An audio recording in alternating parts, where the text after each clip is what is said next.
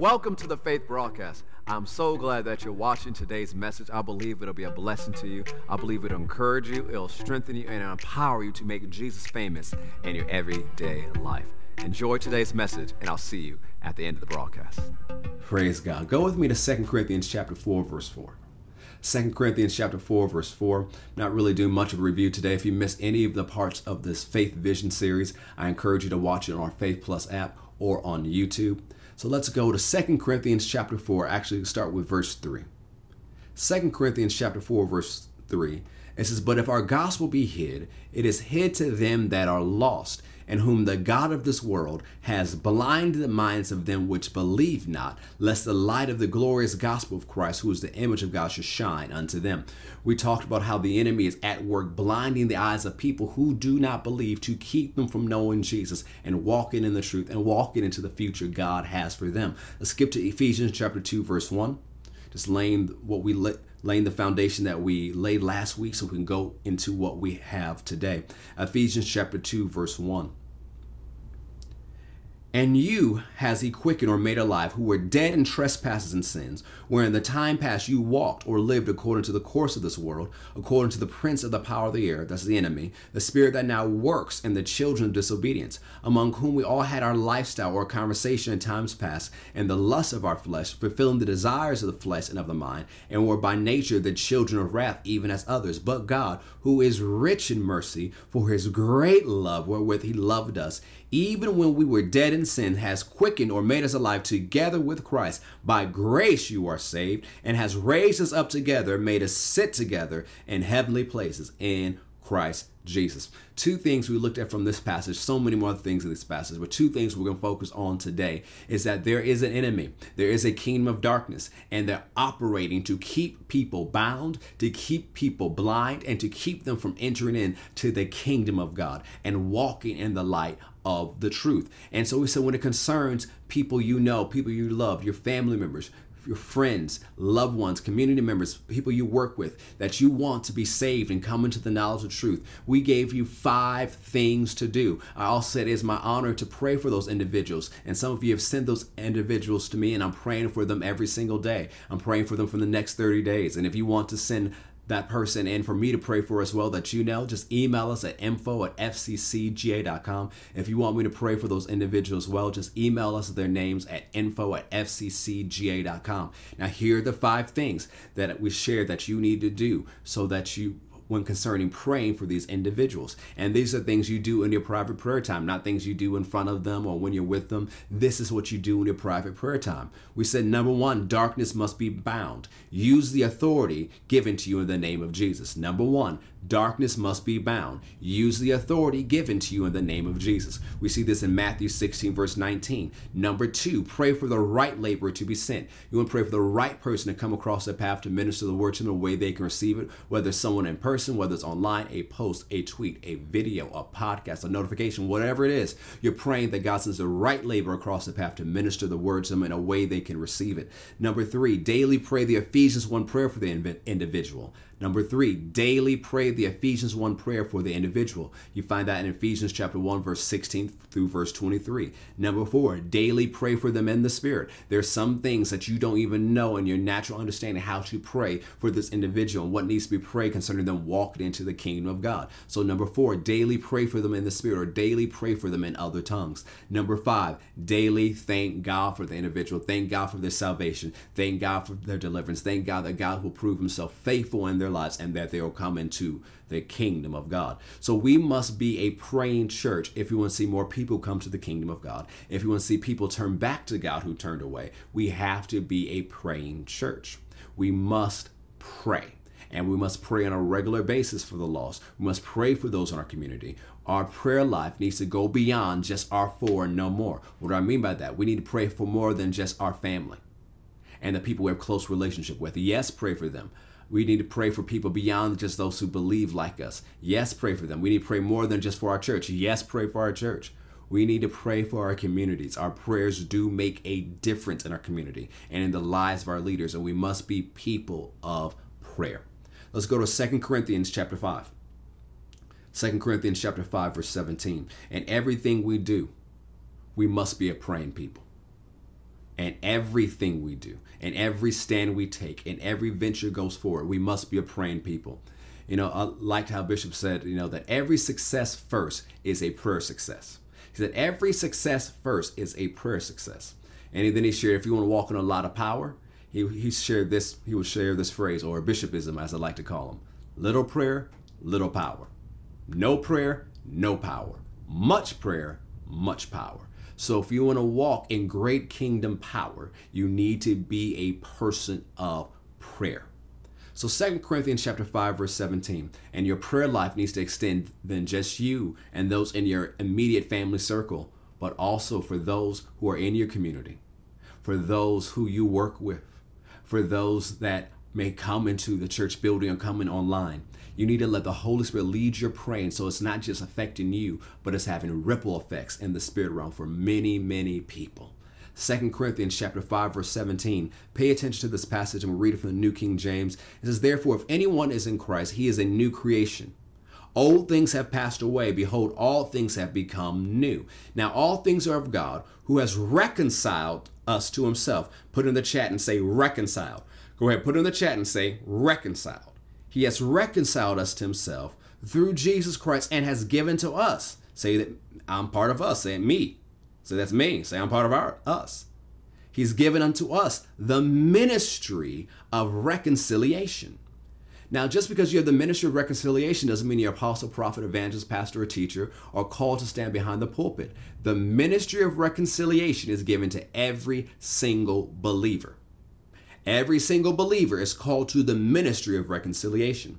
The scripture goes on and says that is that God was in Christ reconciling the world to himself. Say reconciling. Not imputing their trespasses to them, and has committed to us the word of reconciliation. Say reconciliation. Now then, we are ambassadors for Christ as though God were pleading through us. We implore you on Christ's behalf, be reconciled to God. Say reconciled. For he made him who knew no sin to be sin for us, that we might become the righteousness of God in him. For chapter 6, verse 1. We then, as workers together with him, also plead with you not to receive the grace of God in vain. The word reconcile means to restore friendly relations between. The word reconcile means to restore friendly relations between. You have been given the ministry of reconciliation. It is of your call, no matter what you're called to do. I'm not saying you're called to be behind a pulpit, but whatever God has called you to do in the realms of education and business, in sports and entertainment, in media, in science, in technology, in politics, whatever God has called you to do, part of that call is connected to the ministry of reconciliation. Your future as an individual, as a family, as a church, all of our futures is part and connected to the ministry of reconciliation. Rick Renner said it to me this time, this way one time. He says, There's somebody on the other side of your obedience. There's somebody on the other side of your obedience. You remember sometimes the storms that come in your life, we talked about it last year. Sometimes the storms that come in your life, it's not actually about you. Sometimes storms come into your life because you're about to reach somebody that the kingdom of darkness does not want reach. Some of you are taking the storms you're facing right now personal. Some of you are taking the giants you're facing right now personal. The attacks, the challenges, the situation like, oh, why am I going through all this? It's because the enemy knows that on the other side of that storm is somebody who'll be won to the kingdom of God. And he's doing whatever he can to stop you or to contain you. So don't take what you're facing as personal. Take it as a compliment that you are a threat to hell. And if hell sent something your way, you remind hell you're more than a conqueror through him that loved you. You are an overcomer and you overcome this situation, this challenge, this storm, this attack, this giant, this situation as well. Remember when Jesus crossing the, the lake, remember when the storm arose? And what happened after he stopped the storm and got to the other side? What met him? A demoniac man who was going to be delivered. That's those demons in that man stirred up that storm to prevent Jesus from bringing deliverance to that man and eventually to that entire area. Sometimes storms show up to delay you from going into your future because your future is connected to winning people to Jesus. The ministry of reconciliation is connected to your future as an individual, as a family, and as a church. Your future is not just about you. Go ahead and say it out loud and put it in the chat. Say, My future is not just about me. Go ahead, put it in the chat and say it with me again. Say, My future is not just about me. We're going to say it again. I want you who are saying at home, so well, I'm not saying it because Pastor can't see me. You who did not say that out loud, I want you to say it out loud with me. And for those who are putting in the chat, say, My future is not just about me. It's not just about you. Your future also impacts not just your family and your friends, but it's about other people God has called you to reach. Your our future as individuals, as families, and as a church is connected to the ministry of reconciliation, of bringing people back into friendly relationship with God. It's not God who's keeping them away. It's the enemy, as we saw, who is blinding their eyes. The enemy who's called the God of this world, the leader of this world system. He's operating to deceive them and to blind their eyes. And he's working through them and to walk in ways that are against God. He's trying to keep them away, but it's our job to go forward in our calls as individuals, as families, as a church, to be people of prayer, to do what God has called us to do as individuals, families, as a church, to break the power of the enemy, to pull down principalities, walk into places He's called us to walk in, and win people for the kingdom of God. As the scriptures remind us, we are ambassadors. We're authorized representatives of the kingdom of God. God is working through us to reconcile the world to himself. He is working through us to bring others to him. You are a minister of reconciliation. And sometime this week I was praying and thinking, and there are some of you who are watching right now, not all of you, but there's some of you who have stepped back and stopped doing what God has called you to do, maybe as an individual. Some of you may have backed away from that or even volunteering or even just things being really involved in church and in this ministry not because of things going on in the world, but because you disqualified yourself. So, well, Pastor, what do you mean about that? You made a mistake. And he said, Well, I made a mistake. I had a crazy moment. I did something stupid. I can't serve. God can't use me. I've done I've, I've made too many mistakes. No, Pastor, you don't get it. What I did was stupid. I might agree with you. It might have been stupid.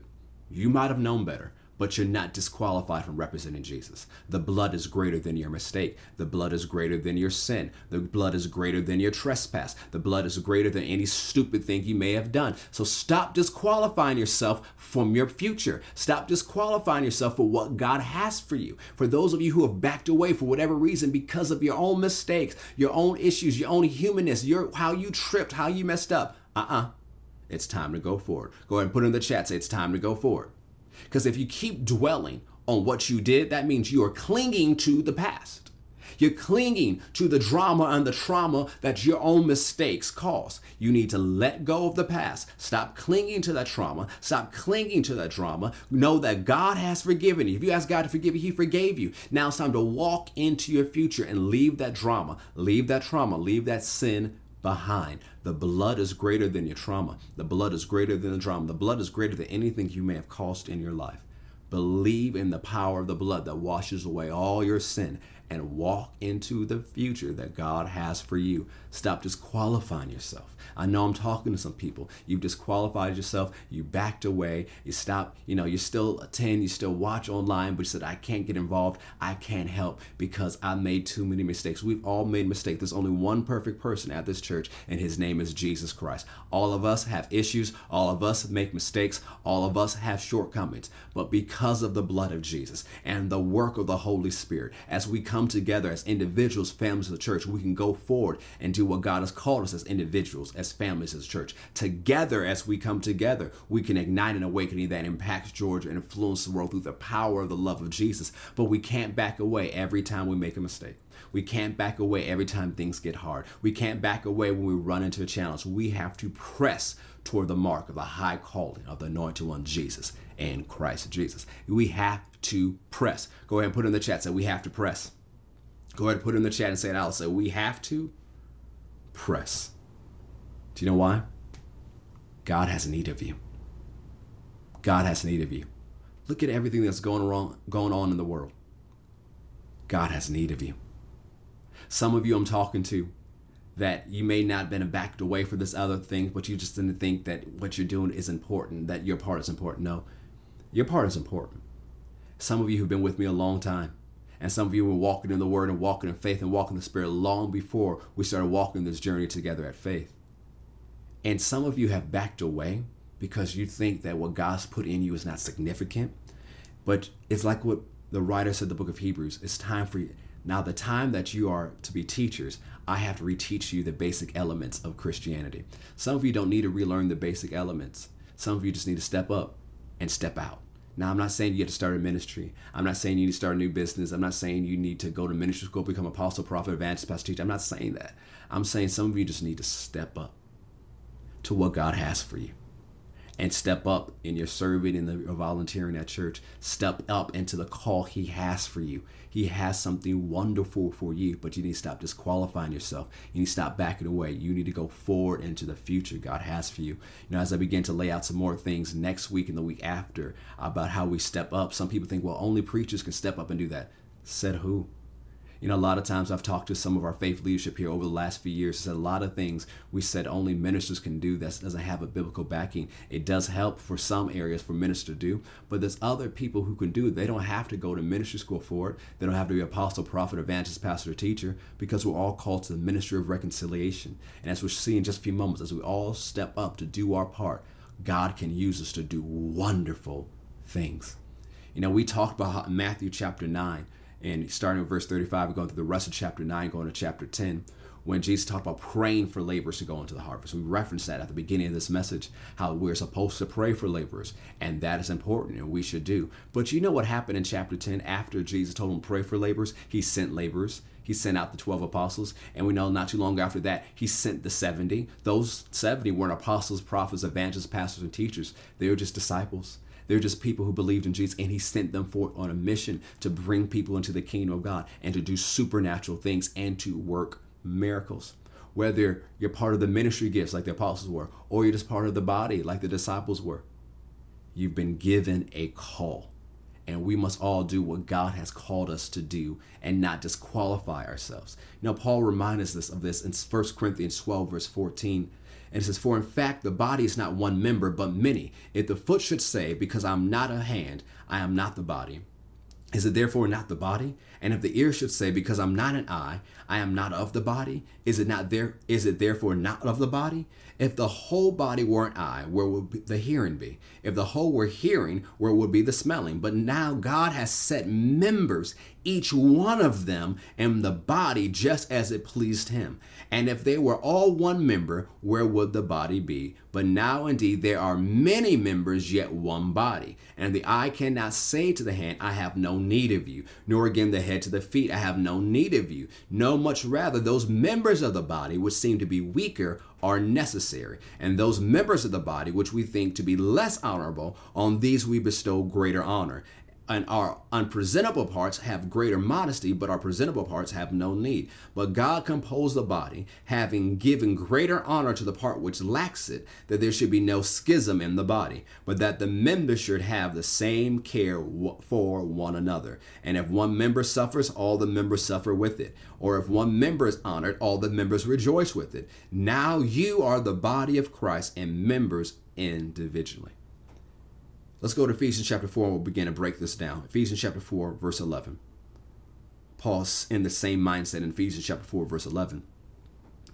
And he gave some apostles, talking about Jesus gave some apostles, some prophets, some evangelists, and some pastors and teachers for the perfecting of the saints or the maturing of the saints, for the work of the ministry. Why did he give them? To mature the saints. Why? So the saints, not just the apostles, prophets, evangelists, pastors, teachers. Yes, they're included because they're saints, but it's to train the saints for the work of the ministry. What is that? The ministry of reconciliation, what God has called you to do for the edifying or the building up the body of Christ, till we all come into the unity of the faith and of the knowledge of the Son of God, unto our mature or perfect man, unto the measure of the stature of the fullness of Christ, that we henceforth be no more children tossed to and fro and carried about with every wind of doctrine by the sleight of men and cunning craftiness, whereby they lie in wait to deceive, but speaking the truth in love may grow up into him and all things, which is the head, even Christ from whom the whole body fitly joined together and compacted by that which every joint supplies,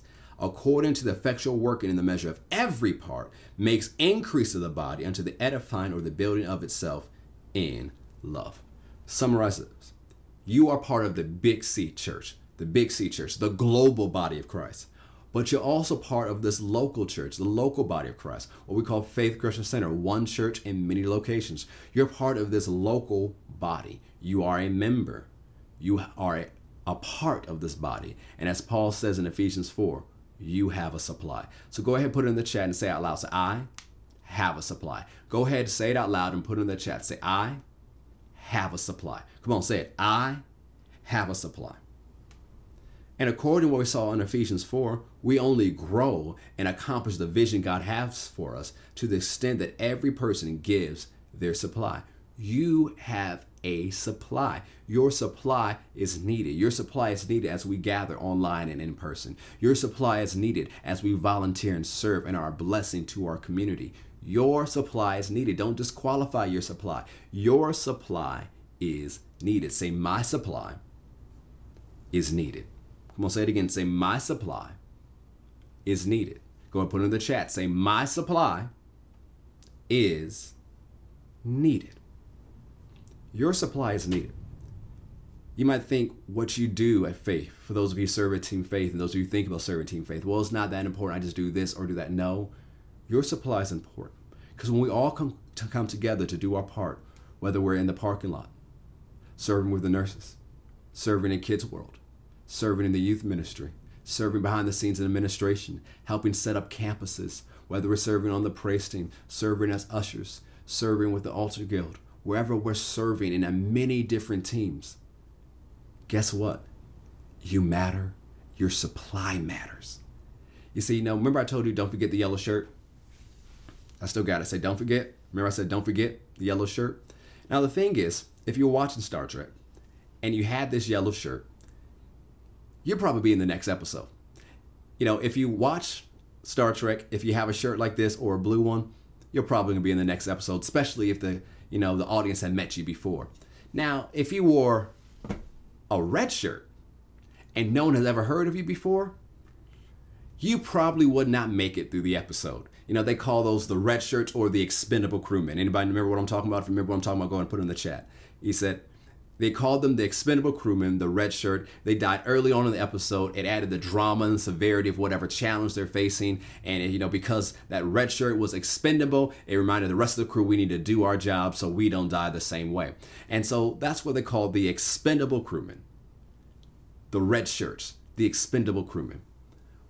But I have a question for you as we go on with this message. Because in this transporter room, it wouldn't just be the commander in the yellow shirt or people in the blue shirts or high ranking officials that would beam down for the next assignment to go where no man's gone before. It wasn't just them who on the voyages of the starship. It was also a lot of people in red shirts. But a lot of those who were in red shirts did not make it back to the starship.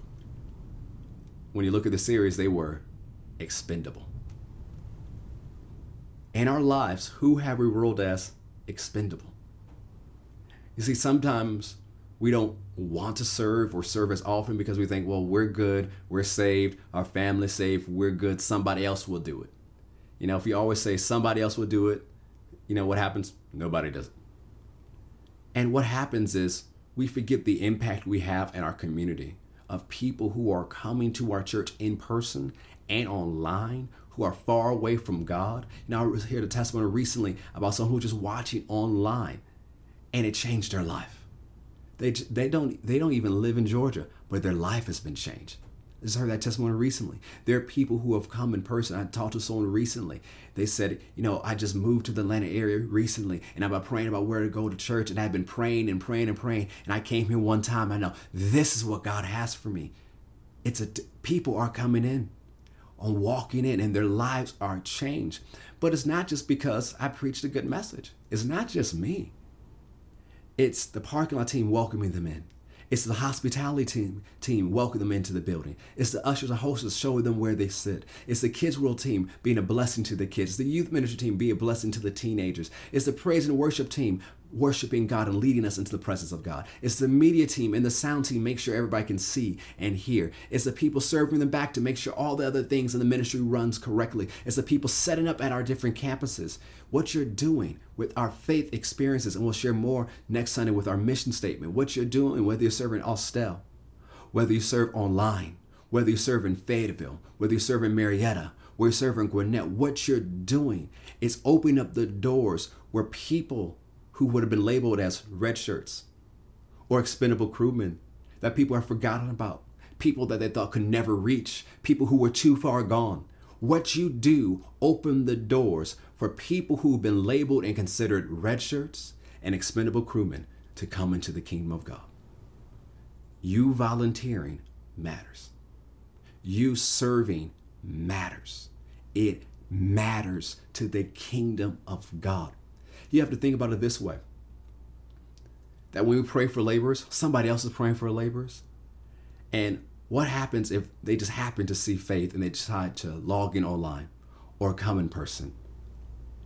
Guess what? Everybody who's serving that day, who's helping online, helped to put together the online broadcast, they're a laborer. You're an answer to prayer because of your volunteering, because of your serving. You're an answer to prayer and you're rescuing you're res- rescuing the red shirts. You're rescuing the expendable crewmen for danger and you're getting them back safely to the ship because of what you do. Don't disqualify what you do. What you do is important. You may say how i volunteer is not that important. Nope it's important. Jesus sees it. I see it. We see it. We know it's important. Don't disqualify yourself. And some of you say well i haven't you know volunteered yet. At faith it's time for you to volunteer whether you're in person or online. So whether you live in Atlanta or not, you live in Georgia or not, there is a spot for you to serve. And if you're interested in serving, you see the information on the screen has been up there for a little bit. You can either go to our app and click get involved. You'll see the link on the app. You'll see the link on our website. Click get involved. Or as you see near your screen, you can text serve to 770 756 8539. You can text serve to 770 756 8539, or you can click get involved on the Faith Plus app. I encourage you, I encourage you, get involved. What you do makes a difference. Your volunteering makes a difference. You know, people think it's just a preacher. No, it's all of us come together. We all have our part. We all have our role. And as we come together, the body increases in love and we make a difference and we can ignite an awakening that impacts Georgia and influences the world through the power of the love of Jesus. It's not just the preaching that gets people healed and delivered. I have testimonies. I've heard testimonies, people getting healed as they shook hands with an usher, that the usher prayed for them and they got healed. Hey, it's not just about me. It's not just about the ministers. It's not just about the people you see on the screen. It's all of us coming together. And some of you who have not volunteered to step back from volunteering, it's time for you to step back in, whether you're going to serve online or in person. We need more people to serve with our wonderful online Connect team. Hey, if you're watching in, the chat, tell our Connect team thank you. Our Connect team on Facebook and YouTube and on our website, they, they serve so faithfully every week to connect with people who are watching online. But also, shout out to all Team Faith serving at all of our campuses. You are making a difference. I'm so grateful for you. You are a tremendous blessing. But some of you have stepped back from serving Team Faith, it's time for you to step back up again. For some of you who have never joined Team Faith, that's what we call a ministry of helps, all of our volunteers here, it's time for you to join the ranks. Whether you're going to serve online, whether you're going to serve in person, there is something for you to do, and you can be a great blessing as we go forward. So make sure you sign up to volunteer. Let's get back into this message. Your supply matters. Where you serve matters. Where you volunteer matters. Let's go to 2 Corinthians chapter 9, verse 6. 2 Corinthians chapter 9, verse 6. It's a familiar scripture and a passage to a number of us.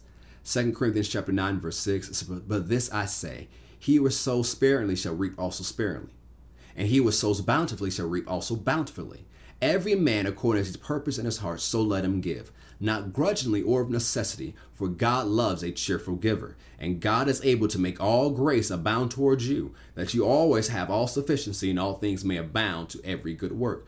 We know this passage about giving, but I want to back up a little bit and read it to you from the New Living Translation. Start with verse 1. Paul says, I really don't need to write to you about this ministry of giving for the believers in Jerusalem. For I know how eager you are to help, and I have been boasting to the churches of Macedonia that you and Greece were ready to send an offering a year ago. In fact, it was your enthusiasm that stirred up many of the Macedonian believers to begin giving. But I'm sending these brothers to be sure you are really as are ready as I've been telling them, and that your money is all collected. I don't want to be wrong in my boasting about you. We would be embarrassed, not to mention your own embarrassment, if some Macedonian believers came with me and found that you weren't ready after all I had told them. So I thought I should send these brothers ahead of me to make sure the gift you promised is ready. But I want it to be a willing gift, not one given grudgingly. Remember this a farmer who plants only a few seeds will get a small crop but the one who plants generously will get a generous crop. You must each decide in your heart how much to give, and don't give reluctantly or in response to pressure, for God loves a person who gives cheerfully, and God will generously provide all you need. Then you will always have everything you need and plenty left over to share with others. As the scriptures say, they share freely and give generously to the poor. Their good deeds will be remembered forever. For God is the one who provides seed for the farmer and then bread to eat. In the same way, He'll provide and increase increase your resources and then produce a great harvest of generosity in you. Yes, you will be enriched in every way so that you can always be generous. And when we take your gifts to those who need them, they will thank God. So, two good things will result from this ministry of giving. The needs of the believers in Jerusalem will be met, and they will joyfully express their thanks to God. As a result of your ministry, they will give glory to God for your generosity to them and to all believers will prove that you are obedient to the good news of Christ. We're all called to the ministry of reconciliation, and we're all called to the ministry of giving. Ministry of reconciliation has nothing to do with you being a minister, and ministry of giving has nothing to do with whether you're a millionaire or have a whole lot of money or not. We're all called to the ministry of reconciliation, and we're all called to the ministry of giving. And I want to share this with you that your volunteering makes a difference, your serving makes a difference, your supply matters but your giving is making a difference. Some of you want to know how, can we really impact our communities? And I want to let you know, you're already doing. Your faithful generosity is already doing it. Because of your faithful generosity, we're not only able to handle the needs of this ministry and all the things we have to do, and all the things we have to do to operate in Austell. We're also able to do all the things expanding what we're doing in Marietta and Fayetteville and Gwinnett and online. But that's not it. Over the last couple years, we've been giving more than we've done before, giving and being a blessing to the community because of your faithful generosity. You giving on a regular basis. Not only do we affect the needs of this ministry, not only do we impact expanding and doing what God has called us to do to ignite an awakening that impacts Georgia, influence the world through the power of the love of Jesus, and open up these satellite campuses throughout the Metro Atlanta, Georgia, Metro Atlanta, Georgia, and southeastern United States, and well on our way to do that we're also able to be a blessing to individuals in a faith family who fall on hard times. We're also able to do more and impact our community. One of the ways we have different organizations we partner with to be a blessing and make a difference in their lives. And one of the organizations you've heard me talk about a lot before is Sweetwater Mission. You know, we prepare and partner with them during the holidays. We're also blessing them during the summer when they help when kids are out of school and they need another meal because their meals usually come from the school system. We help that organization as well feed kids during the summer. But I want to share with you a little bit more about Sweetwater Mission because their faithful generosity were a blessing to them. Sweetwater Mission is stabilizing families by preventing hunger and homelessness while transforming lives through education and employment opportunities since 1968. They offer food and clothing assistance to low income residents of Cobb, Douglas, and Paulding counties. Their full service client choice food pantry provides a variety of nutritious foods for families, including meat and fresh produce. Clients may receive food every month for as long as they have a need. Their clothing program provides new and gently used clothing items for all members of the family. They provide baby diapers, bath soap, toothpaste, and other personal hygiene products for families. They also offer laundry detergent and household cleaning supplies when available.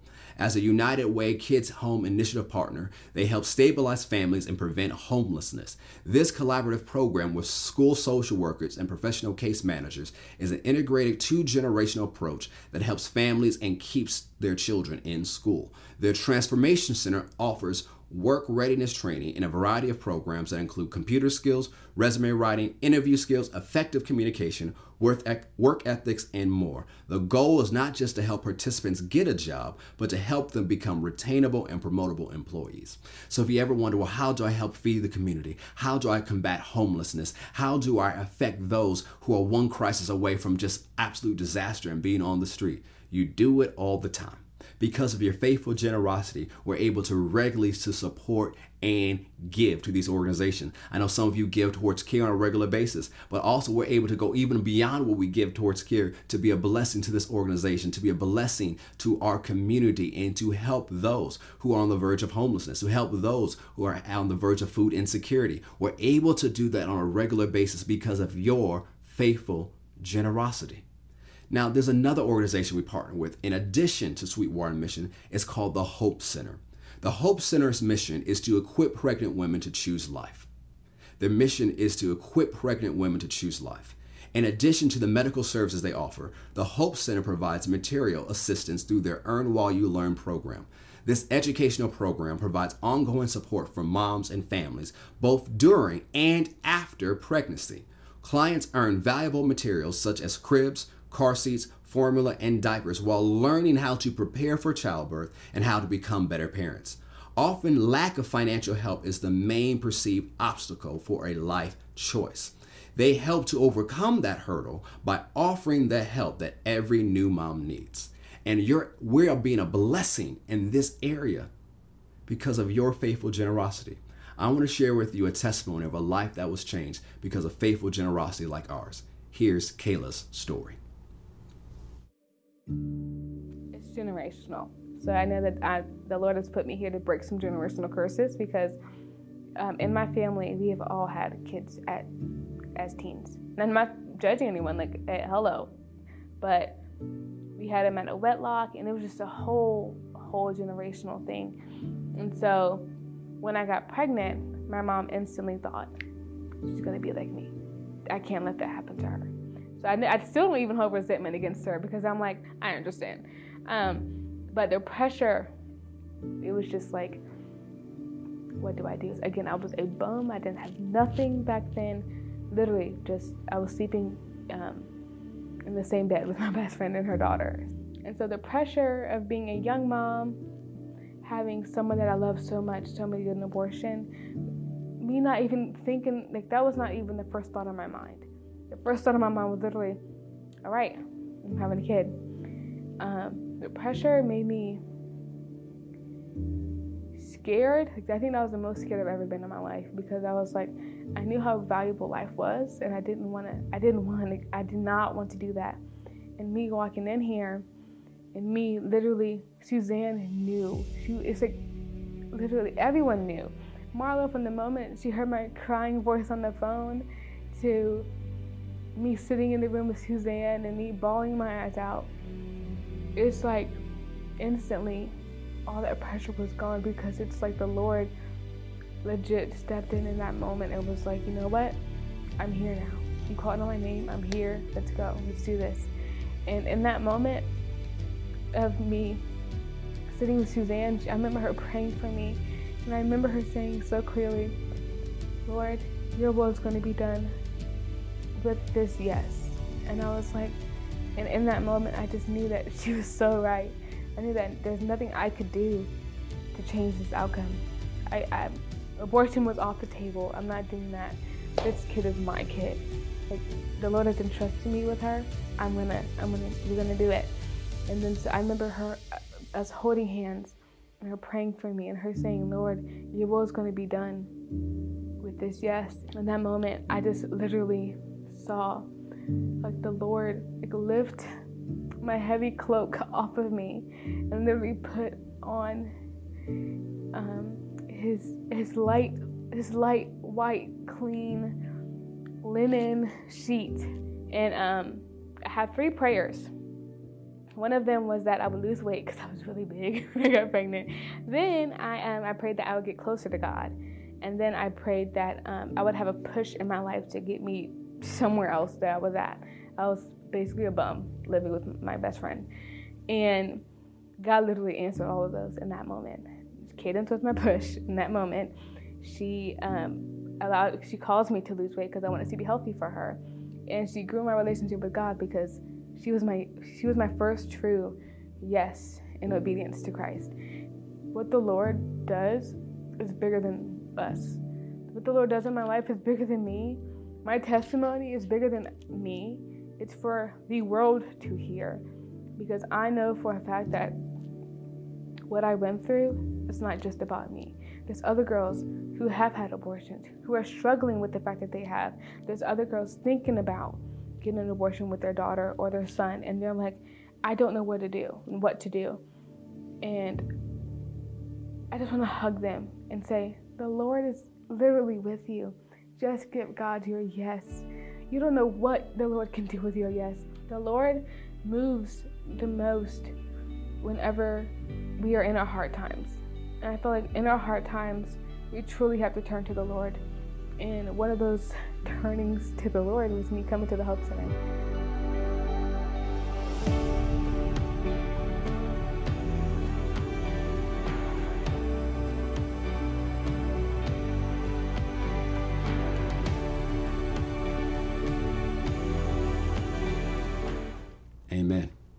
You're making a difference in lives like Kayla's because of your faithful generosity. You're making a difference with Sweetwater Mission because of your faithful generosity. But there's also another organization that we partner with as we want to make a difference in these times and handle the challenges of our times. Another organization we partner with is called One Race. Now, One Race is a gospel centered reconciliation movement that exists to displace historic racism through prayer, relationship, equipping, mercy, and justice.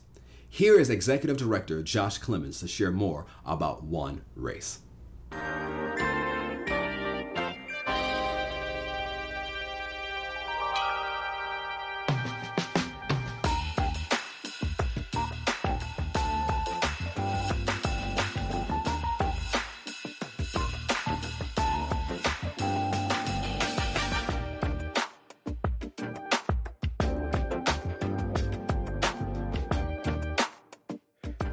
Christian Center.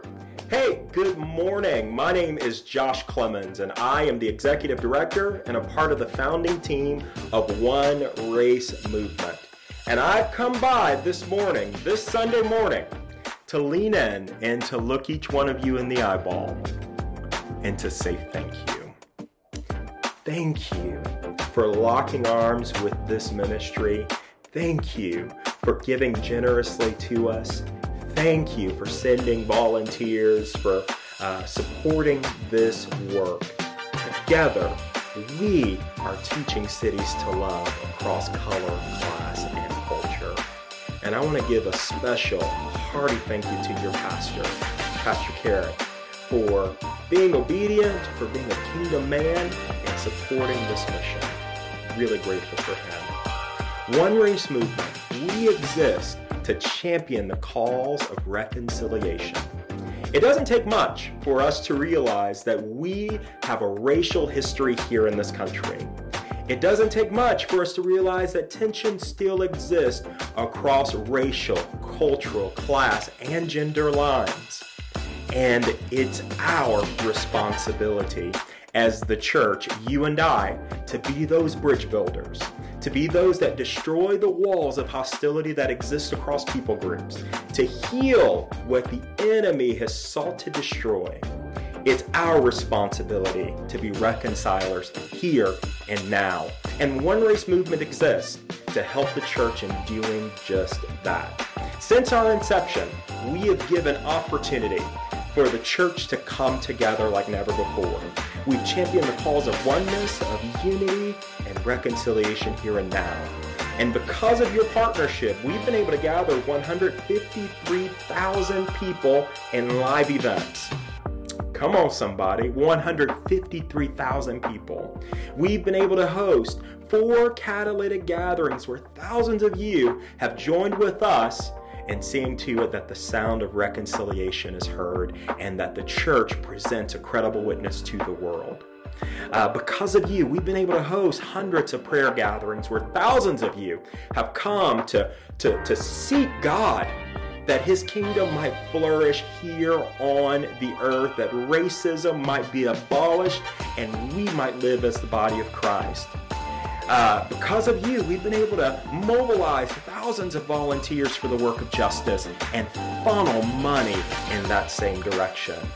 Just want to say thank you. You may not know this, but you are having an exponential impact. Thank you for locking arms with us. Together, we are changing the story. I can't wait to be with you guys soon. Faith, every day of the week, you're making a difference through your giving, through what we do as a ministry with your giving, handle the needs of this house and the things we have to do, and being a blessing to members of the faith family. Through your giving, help us expand the lives that have been impacted and changed forever in all of our camps, especially what God has done in the Marietta campus. The lives that have been transformed forever, the lives that have been encouraged and strengthened in Austell and Gwinnett and in Fayetteville and online, people coming to Jesus online, changed forever by your giving. The ministry goes forward because of your giving and your volunteering. But your giving every day of the week is making a difference through our partners like Sweetwater Mission, the Hope Center, and One Race. You are addressing the problems of the time through your volunteering and your giving. You are making a difference, faith. So never discount or disqualify what you do. Say small doesn't matter. No. Volunteering, giving, praying matters, and it has a huge, huge impact. Through your giving, your volunteering, your serving, your praying, you're rescuing, you're rescuing red shirts. You're rescuing the people thought were expendable. People that aren't thinking about. You're making a difference. You don't even know the difference you're making because you think, well, I just gave and that's it. No, your giving has gone ahead of you to make a difference. And the thing is, our future as individuals is worth fighting for. We can agree that say it's our future is worth fighting for. Our futures as a family is worth fighting for. I'm saying it's worth fighting for. Our future as a church family is worth fighting for. Say, it's worth fighting for.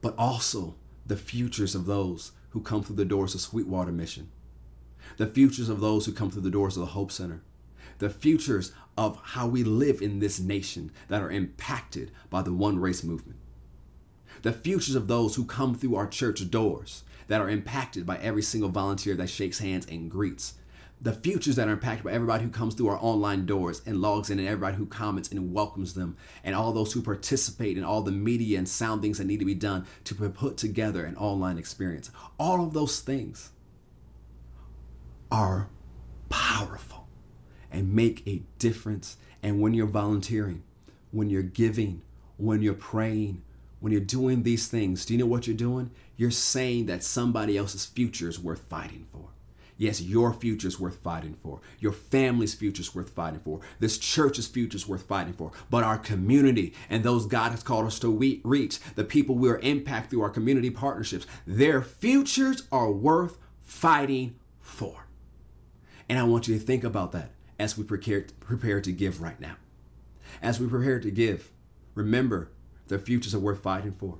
Thank you for all for your faithful generosity. Thank you for all those who give by mail. But for those of you who want to give online, you can do it at fccga.com.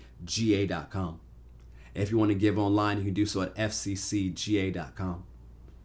Your giving matters, your volunteering matters, your serving matters. If you want to give via text, you can text FCCGA to 73256. As you see on your screen, if you want to give by text, you can give by texting FCCGA to 73256. If you want to give by text, you can text FCCGA to 73256. Faith, every day of the week, you're making a difference by your volunteering and your giving. Your faithful service and your faithful generosity are impacting and transforming lives. You are igniting an awakening that is impacting Georgia and influence the world through the power of the love of Jesus. You are rescuing those deemed as red shirts or expendable crewmen. You are making a difference. Your faithful service and your faithful generosity matters. It makes a difference. And as you give online or give via text, you'll see options where you can designate your giving. You'll see spots for tithe and offering, but you also see spots for over and above giving. For those of you who wanted to give to an in house project here at Faith, We're building a sign right off East West Connector, East West Connector and Schramer Point Parkway. You see the description and the design of the sign and the screen. Thank you for all those who gave to that already. If you want to give to that, there's still time for you to give to that. We're about to get started building that sign so people know where we're located in Austell. However, God moves upon your heart to give, follow His leading, follow His guidance as He leads you to make a difference in your giving today. What you do matters, and it has a great impact. As you give today, remember your future, your family's future, this church's future, the community's future, and those we reach, their futures are worth fighting for. So we must fight the good fight of faith and go into the future that God has for us. Amen. Well, I believe you're ready to give. Let's present our gifts to our Father and our great high priest, our Lord Savior, Jesus Christ. Father, we thank you for this opportunity to give. We present our tithe, our offering, our seed to you. We ask that you use it mightily. We present it to you as a matter of love, a matter of worship, a matter of adoration, a matter of obedience. We give generously, we give liberally, believing for a biblical return. Saying, Take your hands off what belongs to us. Angels go forth, bring a harvest unto us, for we need for our sake and the sake of the gospel. We receive God ideas, concepts, and insights, and your favor being poured out upon our life. We give you all the glory, honor, and praise for it, Father. In Jesus' name, amen and amen. Say, I have more than enough because my God teaches me how to profit and pours out his favor upon my life. Praise God. Thank you for your faithful generosity. Your faithful generosity matters. We have a little bit more of today's message. You ready for more? Can say I can take it? Say I can have more. Come on, say I have eyes to see, I have ears to hear, my heart is open to receive more. Say I have eyes to see, I have ears to hear, my heart is open to receive more. Let's go down the home stretch. Go with me to Colossians chapter 1. Colossians chapter 1. We're going into the future God has for us as individuals, as families, as a church. I have a little bit more I want to share with you today. As we move into our future as individuals, families, and as a church, we realize that there are challenges ahead of us. How many know there's some challenges ahead of us? Somebody's like, man, I was ready to, for 2022 and I ran into some challenges already. Remember this as Joshua and Israel went to possess their promised land, they had to deal with giants. As individuals, families, and a church, family, we have situations challenges, attacks, and giants of our own that we have to deal with. But know this although the giants may be big, what we have is greater and can handle any giant. What we have is greater and can handle any giant. Let me say it again. What we have is greater and can handle any giant as we go into the future that God has for us. Colossians chapter 1, starting with verse 12. It's the end of a prayer that I pray for you on a regular basis. I encourage you to pray for yourself and pray for me and pray for others you know. Colossians chapter 1, verse 12, giving thanks unto the Father who has made us able or meet to be partakers of the inheritance of the saints in light, who has delivered us, past tense, from the power of darkness. That word power means authority or dominion, and has translated us into the kingdom of his dear Son. The New King James says this way in verse 13 he has delivered us from the power of darkness and conveyed us into the kingdom of the Son of His love. Now, that's why I chose to be in the transporter room of Starship Faith today. Because in this room, they would transport people to different areas and different planets, different ships, different places they needed to go. You know, the most famous line about this room is "Beam me up, Scotty." Anybody remember that line? You can go ahead and put it in the chat. Say "Beam me up, Scotty." Go ahead, say "Beam me up, Scotty." You know what? That's exactly what happened when you got saved. God beamed you up from the kingdom of darkness and beamed you into the kingdom of the Son of His love. You're not in that kingdom anymore. You're not in the kingdom of darkness. And when you were in the kingdom of darkness, you were under the power of darkness. You were under the authority and the dominion of darkness. When you were in the kingdom of darkness, you were dominated by darkness. But now that you've been beamed up into the kingdom of the Son of His love, you've been beamed up into the kingdom of life Darkness does not have dominion over you. Darkness does not have authority over you. You don't have to go along with Satan's plan for your life, with his will, with his desire that he's doing through the children of disobedience. Even though he's the God of this world systems, you don't have to participate because you've been delivered from his authority. You've been delivered from his dominion. You've been translated, you've been beamed up into the kingdom of the Son of God, the Son of God's love. God has beamed you into this new kingdom. In the past, in your past, you were dominated by darkness, but now you've been beamed up. You do not have to be dominated by darkness any longer. You have been redeemed and granted dominion and authority. You've been beamed up and seated in Christ Jesus at the right hand of God. Stop letting darkness dominate you. You can dominate the darkness.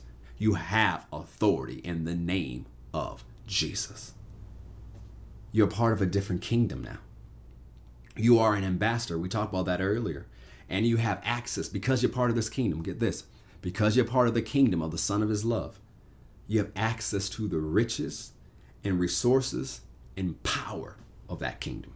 Because you're part of the kingdom and you're an ambassador and you're seated with Christ, you have access to all the riches, the resources, and the power of this kingdom. Psalm 103, verse 19 says, The Lord has prepared his throne in the heavens, and his kingdom rules over all. The kingdom of God rules over every situation, every challenge, every attack, and every giant you're facing today. He said, Oh, it seems big, but guess what? The kingdom you are a part of rules over that situation, rules over that circumstance, rules over that attack, rules over that giant. That giant does not have dominion over you. That attack does not have dominion over you. That situation doesn't have dominion over you. That circumstance doesn't have dominion over you. You have been given the dominion in this situation you're in right now, in this pressure filled attack, facing this giant. You've been given the dominion, you've been given the authority. Luke chapter 8, verse 1. It says, And it came to pass afterward that Jesus went throughout every city and village, preaching and showing the glad tidings of the kingdom of God, and the twelve were with them. Notice Jesus went out showing and telling. There's a show and tell aspect to this kingdom. It's not just talk. There is some show and tell. Go ahead and put in the chat. Say there's some show and tell. It's time for show and tell. There is show and tell where the kingdom is concerned. It's not just talk. 1 Corinthians 4:20 New Living Translation says, "For the kingdom of God is not just a lot of talk. It is living by God's power." That's good. I'm gonna say it again. For the kingdom of God is not just a lot of talk. It is living by God's power. 1 Corinthians 4:20 New Living Translation. For the kingdom of God is not just a lot of talk, it is living by God's power. This kingdom is meant to produce in your life. You're not just supposed to see the production of the kingdom when you die and go to heaven. The kingdom is meant to produce in your life right now, and that situation you're in, and that circumstance you're in, and that giant you're facing, dealing with this attack. The kingdom is meant to produce. As Jesus said in Luke 17 11, this kingdom has been placed within you. You don't have to look around, oh, when's the kingdom's gonna show up? It's here. And it's time for you to manifest the kingdom and walk in the power of the kingdom, walk in the riches of the kingdom, walk in the resources of the kingdom, walk in the wisdom of the kingdom. What happens when you do those things? You will walk into the future God has for you as an individual. Your family can walk into the future God has for you. And we as a church family can walk into the future God has for us. Romans 14, 17, for the kingdom of God is not meat and drink, but it's righteousness. We are the righteousness of God in Christ Jesus. It's peace and it's joy in the Holy Ghost. Guess what? Even in the midst of all the attacks and the situation, the circumstances facing giants, you can have peace and you can have joy in the Holy Ghost. You can have peace that passes all understanding, and that peace can guard your heart and mind. You can have joy unspeakable and full of glory. When people would have counted you out, you rejoice with joy unspeakable, and full in glory, and you maintain your peace. You have calmness of mind in the face of all these things because you know, guess what? You're on the winning side. You know, the bigger they are, the harder they fall. You know, the giants going down, the attacks gonna end in your victory. That situation, that circumstance is turning for your good. You know it, so start talking like it, start acting like it, get your joy back, keep your peace, don't lose your peace, don't lose your joy. Go forward into the future God has for you. Let go of the past and move on with what God has for you. This is what you got to do this year. This is what you have to walk in. And so, Pastor, how do I do that? Mark chapter 4, verse 26. I'm going to read it for the sake of time. Mark chapter 4, verse 26 through verse 29. Mark chapter 4, verse 26 through 29. And he said, So is the kingdom of God, as if a man should cast seed into the ground, and should sleep and rise night and day, and the seed should spring and grow up, he knows not how. For the earth brings forth fruit of herself, first the blade, then the ear, after that the full corn in the ear. But when the fruit is brought forth, immediately he puts in the sickle, because the harvest is come. Now, when you study Mark chapter 4, you know the seed is the word of God. So you must sow the word. You must speak the word. You must believe the word. You must obey the word. You must work the word. And the thing is, you don't just do it once because it's compared to a seed.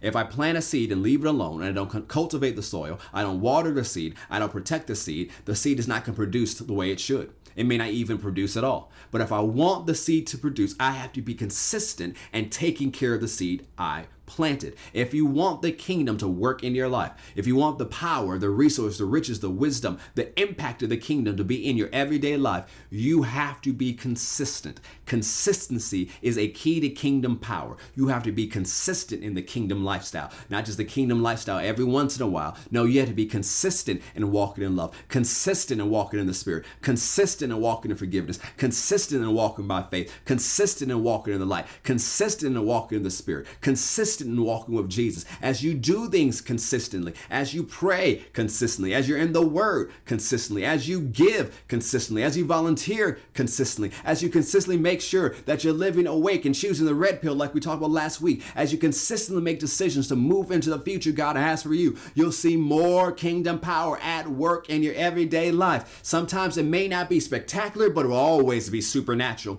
and it'll bring about victory in your life.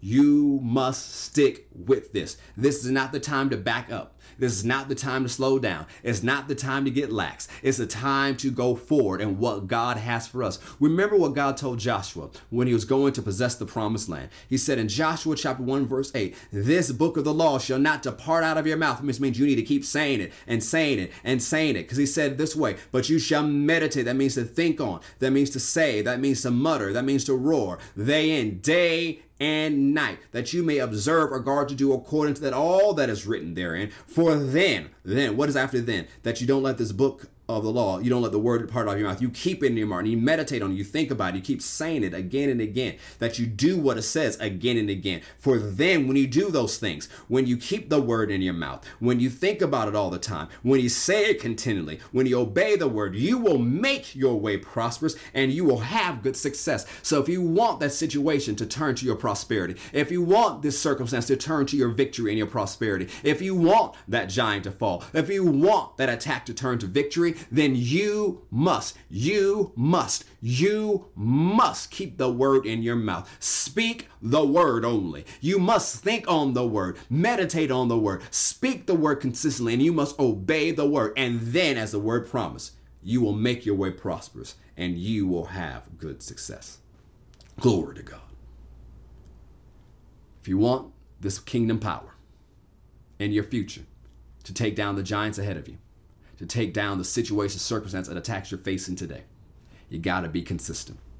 You got to sow the word. You got to work the word. You got to pray. You got to give. You got to volunteer. You got to be on guard. Make sure you're staying awake and not going into the blue pill that Satan offers you all the time. You have to be concerned about the red shirts and the expendable crewmen. You have to be after what God has called you to do. You have to have a prayer life that's more than just about you. If you do these things we shared in this message, sharing this series on a regular basis, you have to keep at it, not just one day, not just one week. As Bishop likes to say, go to bed, get up, praise God. Go to bed, get up, praise God. Go to bed, get up, and praise God. As you're doing all these things and you're consistent, and then you just keep going at it again and again and again, that seed begins to produce.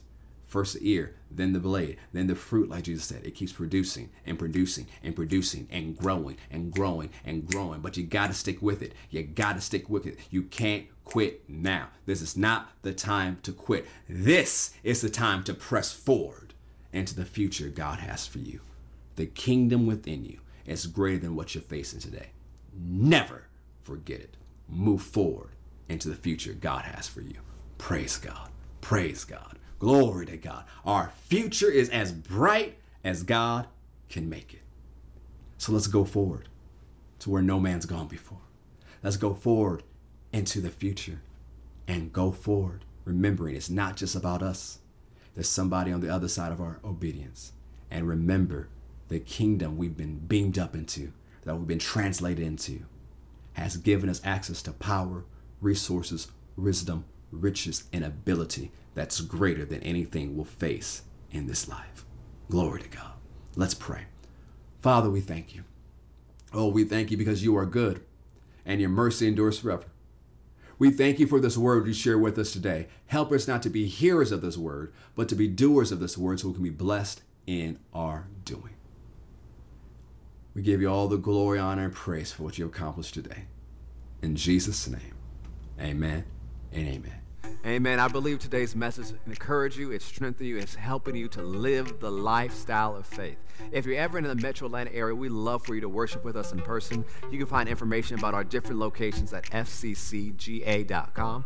Also, we have so many different ways where you can get the word. You can download our Faith Plus app. You could also visit us on our social media pages on Instagram, on Twitter, on Facebook on YouTube. We love for you to connect with us. We also have a podcast on Apple Podcasts as well as on Spotify. We have two. One is called the Faith Podcast, and then we have our daily devotional podcast, which is called Faith in the Morning.